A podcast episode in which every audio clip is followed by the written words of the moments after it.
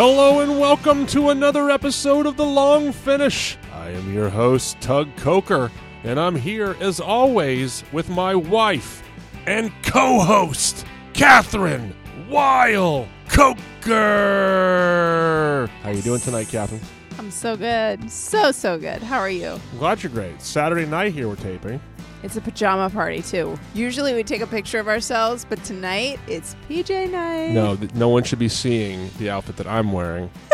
That's for sure. I'm enjoying it. Yeah, I mean, you're, you're full on PJ'd out. I'm just in like some sort of sloppy mess. You know? We're in the comfort of our home, we're getting cozy, and we're drinking a bottle of red wine. Just like this is how people do when they've had a massive Saturday with their tiny kids. They gotta just get on the PJs. I mean, we were supposed to go to a birthday party. That birthday was unfortunately canceled for reasons outside of our control. And we took that excuse and ran with it. And we said, cancel everything. We're going to stay at home and we'll uh, tape a podcast and drink some wine and try to be in bed nice and early. Because our kids are getting up at 5 a.m. It's, still. it's it's more like five ten, 5.10. you know, and that ten minutes is valuable. Each minute is not equal. I have this dream of like getting up early and meditating and writing in a journal, but that would have to be at 4 a.m. That is an insane person or a baker. Minutes are not created equal. No. That's what's. I'm just thinking about this now, but I'll take 5 to 5.10 as some of the most important minutes of the day for sure. Absolutely. Oh my goodness. And we're, we maybe we're getting to 510. We'll talk about all this in a second. The point is, we're having a little date night at home here on our couch, talking all things wine. A few minutes about the kids, family, and we'll be on our way. But I know you're excited about tonight's wine. So let's go ahead and introduce that now, and we'll get into it in a few minutes. This bottle, which is such a cute label, gotta say, really winning in the label contest here. This is Bow and Arrow from Portland, Oregon. It's a Pinot Noir and Gamay blend from fruit from the Johan Vineyard in the Willamette Valley, vintage 2018. And it is a juicy, light, delicious red wine. Perfect for our PJ Saturday night. Yeah, can't wait to get into this with you. I am as well. Did I say it was called Rhinestones? Because that's kind of key. It's called Rhinestones. You just said it. It's called Rhinestones, everybody. Let's make that clear. Rhinestones. Rhinestones from Bow and Arrow.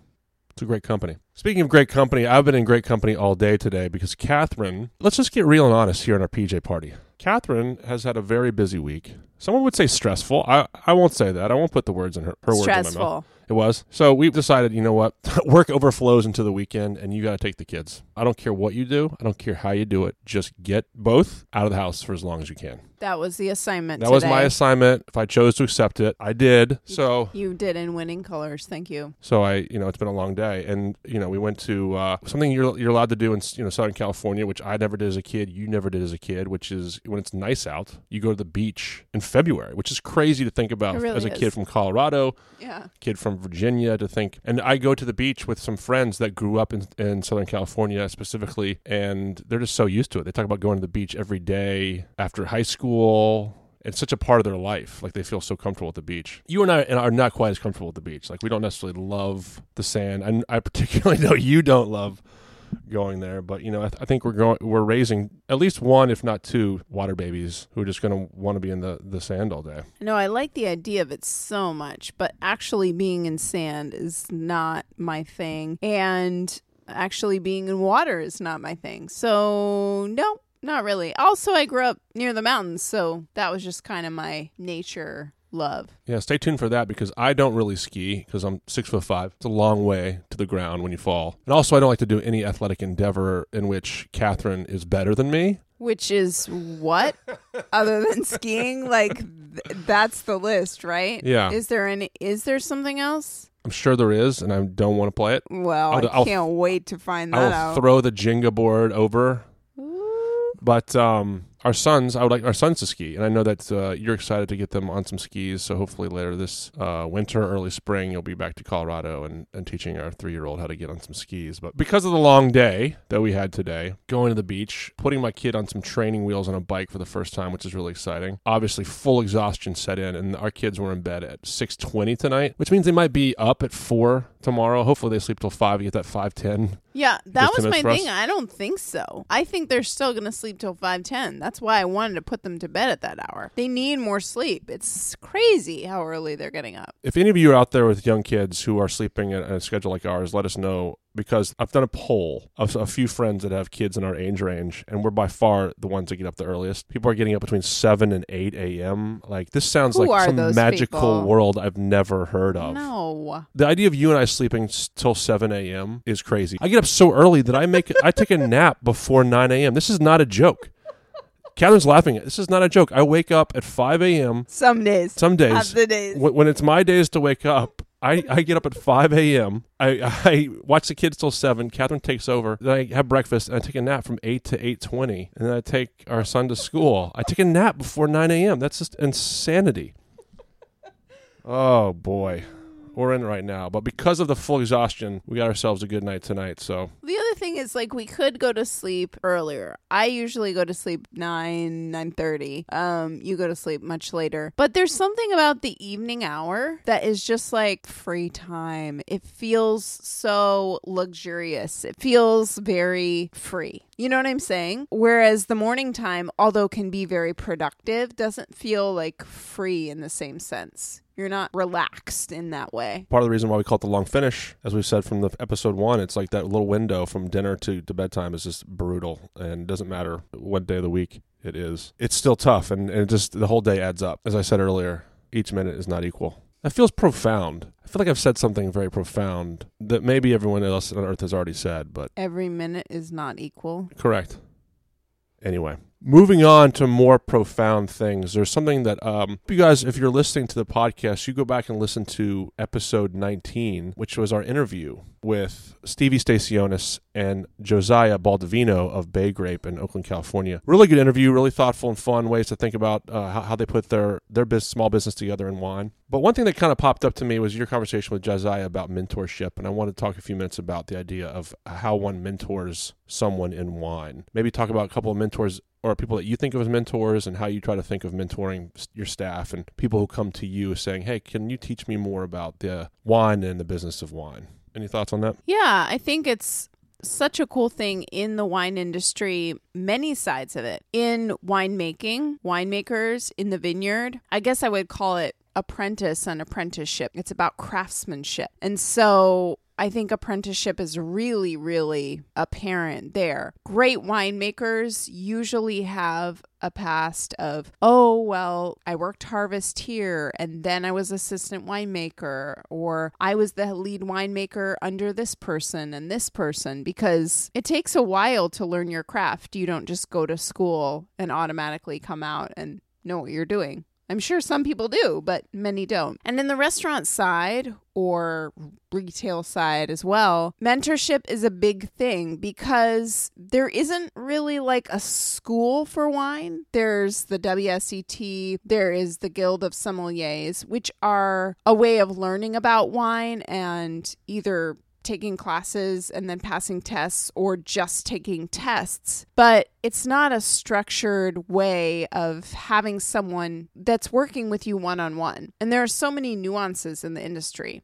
I guess I would just say there's also like a lot of people who don't even care about a certification. So having a mentor and who trained you is way more important than what school you went to or if you got a certification. So let me ask you this. Let's say I'm a young person or novice to wine, regardless of age, and I said, I'm interested in learning more about wine. I'm I'm curious about making wine my profession. How do I go about doing that? What's some advice that you would Well, want I've had a couple people in the Rustic Canyon family who have mentioned that to me. And my first advice was go work for someone that you really believe in and go work for a list that you're excited about where you can learn about those wines. Either way would be awesome. If you're going to work for a restaurant that has a great list, you're going to automatically learn from the person who buys because you're going to learn all the wines on that list and that's going to be valuable to you. You're going to be selling those wines. That's going to be w- more wines that you know. You can also go to be learning from someone else that you really admire. For me, I had worked in the restaurant industry for a long time, but wanted to open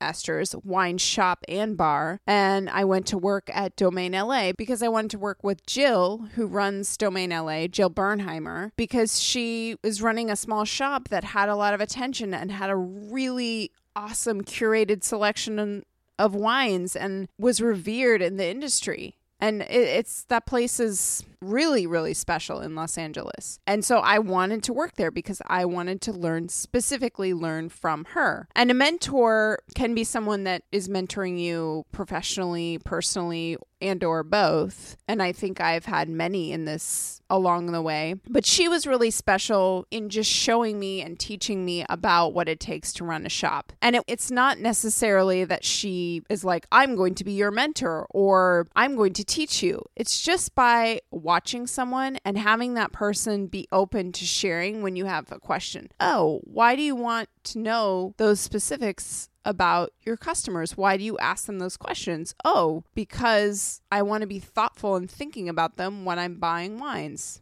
Oh, that makes sense.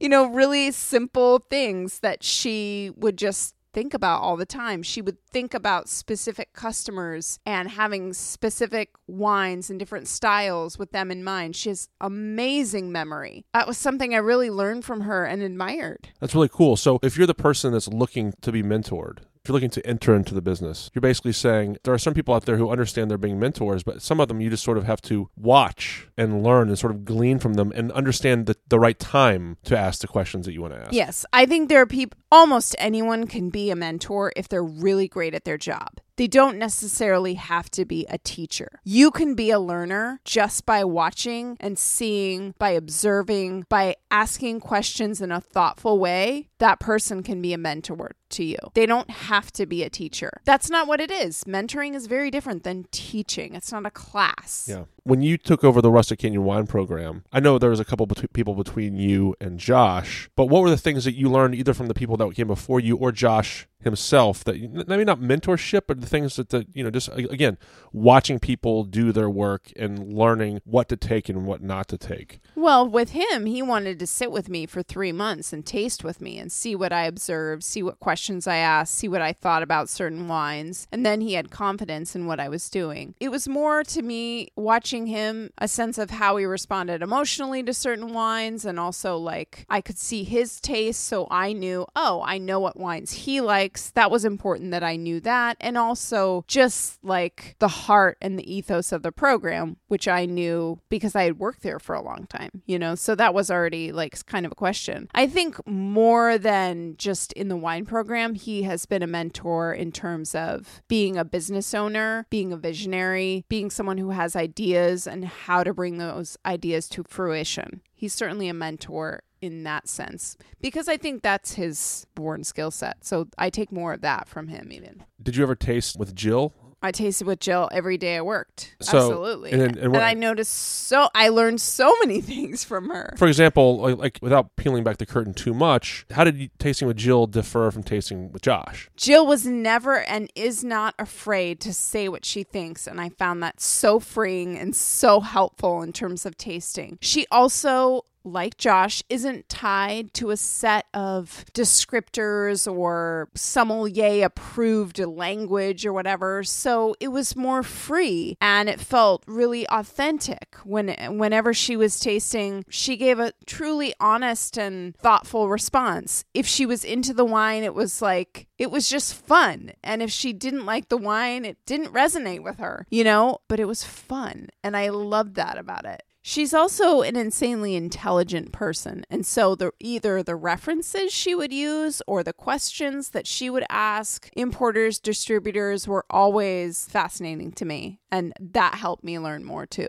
I realized that's just as important the questions that you're asking. One other thing I think that I mean this is my own observation is that you kind of your taste in wine leans a little bit more classic and traditional, and Jill's leans a little bit more towards the natural. I don't really know what to describe. It's it's like a little bit left of yours if we're on the spectrum, and I think she's actually pulled you a little bit more in that direction, which is uh, 100%. interesting to, to to watch. For sure. Whenever we would agree on a wine that was so exciting, she was like, "Well, we have to get this." like, but more and more of those happened, and um, we weren't out of sync. And I think I totally felt respected by her too. I think Yeah. that's an important thing in the mentorship. That the mentor, they don't have to be a teacher, but they do have to believe in you because they have to be open and have to be willing to share. And the person who wants to be mentored has to be super passionate, has to be persistent but not annoying, has to be available, has to make themselves like just there all the time. I think it's about time. I think it's about being present and I think it's about showing up. Consistency. If you're there every day for 2 years, being open, sometimes asking questions, not being annoying,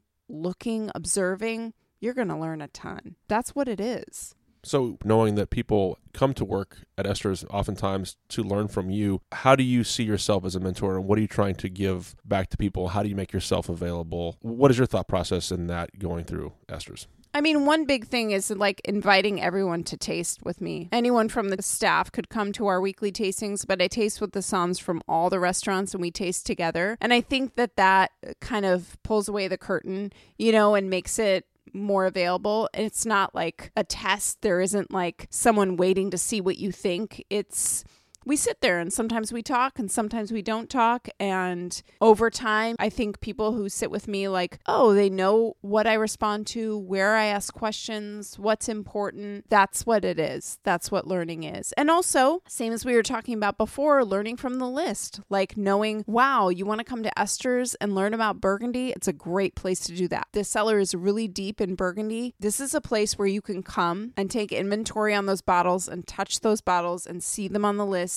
and learn about them. Mentorship, as I've said, it isn't just about teaching, it's about being open to what's there. So just knowing, oh, wow, I'm working with these wines. I could take the opportunity to learn about them while I'm here with this person and maybe ask them questions. That's awesome. I think that's a good point because a lot of things that we talk about on this podcast is getting the you know you the listener out there and us to better understand what we like about wine. What wines do we gravitate towards? How do we kind of learn to extend our reach of what we like? Once we we know we like a varietal, how we kind of keep pushing on that. And once you learn, like I love this, I'm passionate about these winemakers, these varietals. Let me go find those places that champion those those things that I like and try to work with them. Yeah, and and it's not that you have to like get out your book and study for 4 hours, which you know, studying is important, but being in an active mentorship is about being there, being in that relationship. And that's more than just teaching facts to somebody. It's about sharing a lot more than that. Well,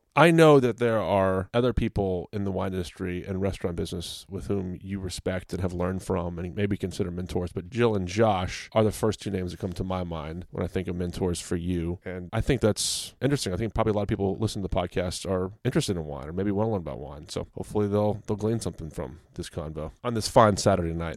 But now let's get to the fun part. Let's get to the wine. Kathryn, you want to do a quick recap on what we're drinking tonight and why yes. we're so excited? So this is the Bow and Arrow. Rhinestones is the name of the wine. It's Pinot Noir and Gamay. Those are the grape varietals. It's from the Johan Vineyard, so all sourced from there in the Willamette Valley vintage 2018. This is such a delicious wine, and it's probably the flagship of this little winery. The winery is owned by Scott Frank. He was actually living in New York and witnessed the Twin Towers going down in another skyscraper and was like, I got to get out of here. Moved to Portland, worked at a small little retailer and started getting into wine and was thinking like how do I make wine? And in Oregon, that's not crazy, crazy hard to find someone to sell you grapes in the Willamette Valley and then rent a space in Portland and make your wine. I mean, obviously it's hard, but it's not prohibitive. And he did it and he's doing it. And he's really passionate about Loire Valley grape varietals. So that means Pinot Noir, Gamay, also Cabernet Franc. He has a blend that's Cabernet Franc and Cabernet Sauvignon. And for white varietals, Melon de Bourgogne, which is the white variety in Muscadet. I think he has other Loire Valley whites too, maybe Sauvignon Blanc or something. I can't remember, but all Loire Valley inspired grape varieties. But he spent a harvest working with John Paul at Cameron Winery, which is kind of an iconic Oregon winery. And then John Paul sort of drafted him to be assistant winemaker or winemaker there And so he learned a ton from John Paul. And wow, that's how you do it right there. Go with the master. Obviously, Scott Frank has a different perspective than Cameron, which is cool. Cameron is focused on Pinot Noir and Chardonnay, and Bow and Arrow is all about Loire Valley varietals. It's also about wines that are affordable. He has some higher end wines, but he's super excited about wines that are just like easy to get and drink on a weekday, like just for the people. So I love that about him. He's also a family man. He's married to Dana Frank, who is such a cool woman in the wine business. She's worked on the restaurant side for a long time. She has a place called Bar Norman now in Portland, and they have a daughter. So I'm kind of obsessed with them. Yeah, perfect for our show. Yeah, let's get them on. And I remember you saying this earlier, but they talk about, you know, wanting to make wine just super drinkable, right? You talk about the drinkability of wine. Yeah, on his website, he says while there's no one house style, we embrace a principle of drinkability and low intervention, a humble word that embodies the spirit of wine drinking we celebrate. I mean, if you can make wines affordable, drinkable, with low intervention. And coming from a biodynamically farmed vineyard. What? Yeah, I mean that that sort of hits all That's the everything. quadrants that you want in a wine, you know. Totally. And plus the label's cool. Totally eye catching, cute label. Like when we have this on the shelves at Esther's, it flies away. Do you know of any other uh, Pinot Gamay blends out there? Is that a, is that a common blend? It's not necessarily common, but it is it does have an origin, which is the region of Cheverny in the Loire Valley. And there's some Malbec there, some Cabernet Franc, but there's a lot of Gamay and Pinot Noir blends there. So this is a nod to Cheverny. The nose is so pretty. I mean, it's just a popping off nose. The nose is like those It's like dried Rose petal or something like Oh yeah, rose petals, candied raspberry, strawberry, definitely cherry in there too, like a cherry juice almost. really pleasing. It'd be so fun for a group because I feel like people are just gonna be happy when they drink this thing. And the body is light and dry, but there's like a little bit of tannin. There's a little bit of structure to it. And the finish is kind of herbal. There's like some dried thyme or something on the finish, which makes it it starts fruity and then it ends savory. So it's kind of got everything. What a special wine.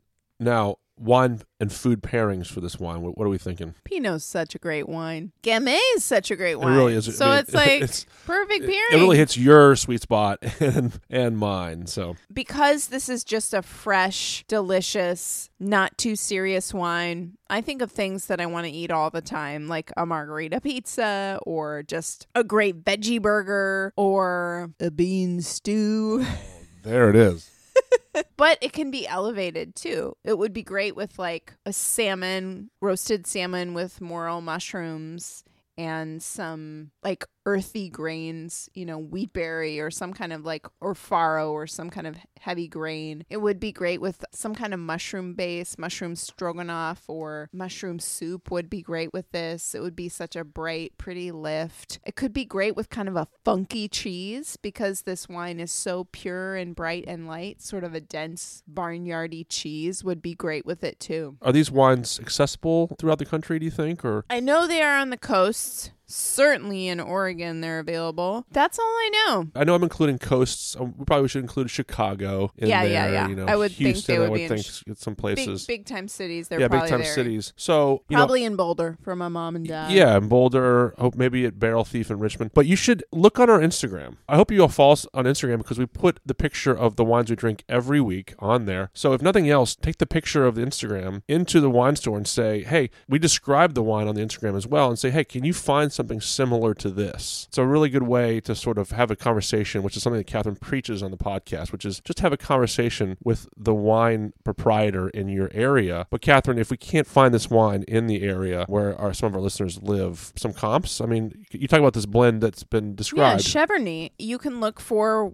wines from the Loire Valley that are Pinot Noir and Gamay based. Um, certainly, there's Pinot Noir in every wine store in the U.S. I mean, that's one of the top varieties. Could you spell Cheverny? C H E V E R N Y. Beautiful palaces there too. If you want to take a trip to the Loire, which I highly recommend, I did that with my mother. It is a great mom trip because there's a lot of castles, a lot of art. Look for reds from the Loire Valley that are not Cabernet Franc. You can look for Pinot Noir from the Loire Valley, the Pinot Noir Gamay blends. It's not too common in the United States or any other region. Pretty unique. Um, Oregon. Oregon. I'm sure there are some in California too, but it's just not everywhere. But Cheverny, that's kind of your go to. I think this wine is delicious. I love they talk about drinkability, affordability, low intervention, approachable, pleasing, and pretty label. I mean, this really hits ticks off all the boxes. Plus, comes from cool guy, cool wife. They got a family. I mean, so cool. Okay, now we get to the last portion of the evening, which is what has been inspiring us this week. I'm going to go first because it's an album I've been waiting five years for. Came out on Valentine's Day. It's the new album from Tame Impala. It's called The Slow Rush. I'm sure a lot of you out there have listened to Tame Impala. If you haven't, you should give it a try. Him a try. The artist name is, well, he goes by Tame Impala. It's by the creator, Kevin Parker from Australia, who plays with a live band, a fully formed Tame Impala, but he makes all the music himself. And he's gotten a lot of like love. To watch this guy get love in the rap world he's not it's not even close to rap. It's kind of rock. It's almost like it's i don't even know how to describe it but it's like danceable rock. And he's got a new album out and it's almost a little self-helpy and new agey in some spots. I mean he, probably wouldn't deny this. He made it in la and also in australia. He's playing at the forum. He had headline coachella last year. He's gotten he's one of the top 10 most streamed artists on spotify that really no one like knows about, but his music is just beloved, and I want people to love it too. Like the new album a lot. I'm going to see him next month at the Forum. He was making part of the album when the fire started in Malibu last year, and he had to be evacuated from the house in which had a studio where he was making some of the music. So I'm sure a lot of you are into it, um, but you should give some Tame Impala a listen if you have not found him yet, and check it out. So um, uh, we've been waiting five years. I'm super excited, and I'm excited to see him next month. Kathryn, what do you have?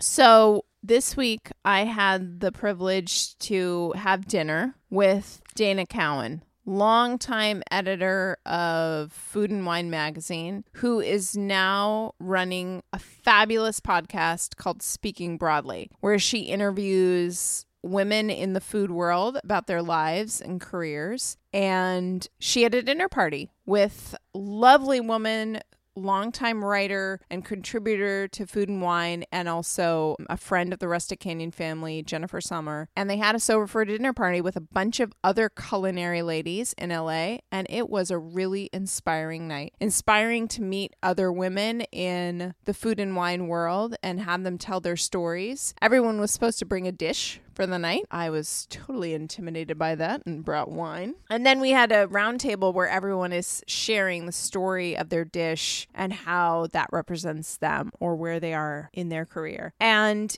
it was neat because not unlike the podcast where we interviewed the couple last week, somehow when you're put on the spot with a big question in a group, you share more than you might normally in small talk and just getting to know people. So I felt immediately to have a connection with some other women that are doing exciting things that live across town and are too busy to just get coffee. So it was a really special night. Also, most women at the table have at least one kid and they're doing it. So I love that. I love to see people making family and career work together somehow. And that was awesome. Okay, that's it. We've done it. Episode 20. We've done 20 episodes of this show. Episode 20 is in the books. Thank you to everyone for continuing to listen to the long finish. Kathryn and I love doing the show. It's basically our date night where we get to drink wine and catch up with each other. we um, sometimes, seriously, you guys, sometimes we open a really good wine for this podcast and not something that's been in the fridge for a day because we're like, you know what? We really enjoy this time that we spend together and we pay attention to the wine in a really extra special way. Not so it's that, like honoring it. It's I, awesome. Yeah, and I learned I learned things tonight. So this is great. So thank you to everyone for listening to the show. If you have an opportunity to rate, review, and subscribe to the show on iTunes or anywhere else where podcasts are found, it would mean so much to us. We love knowing that you all are out there to hear what you're responding to about the podcast. So if you have a chance to rate, review, and subscribe to the show, it would really be exciting for us. Thank you so much. Kathryn, where can they find you and The Long Finish on social media? You can find me at Kathryn Weil Coker and The Long Finish at The Long Finish on Instagram and Facebook,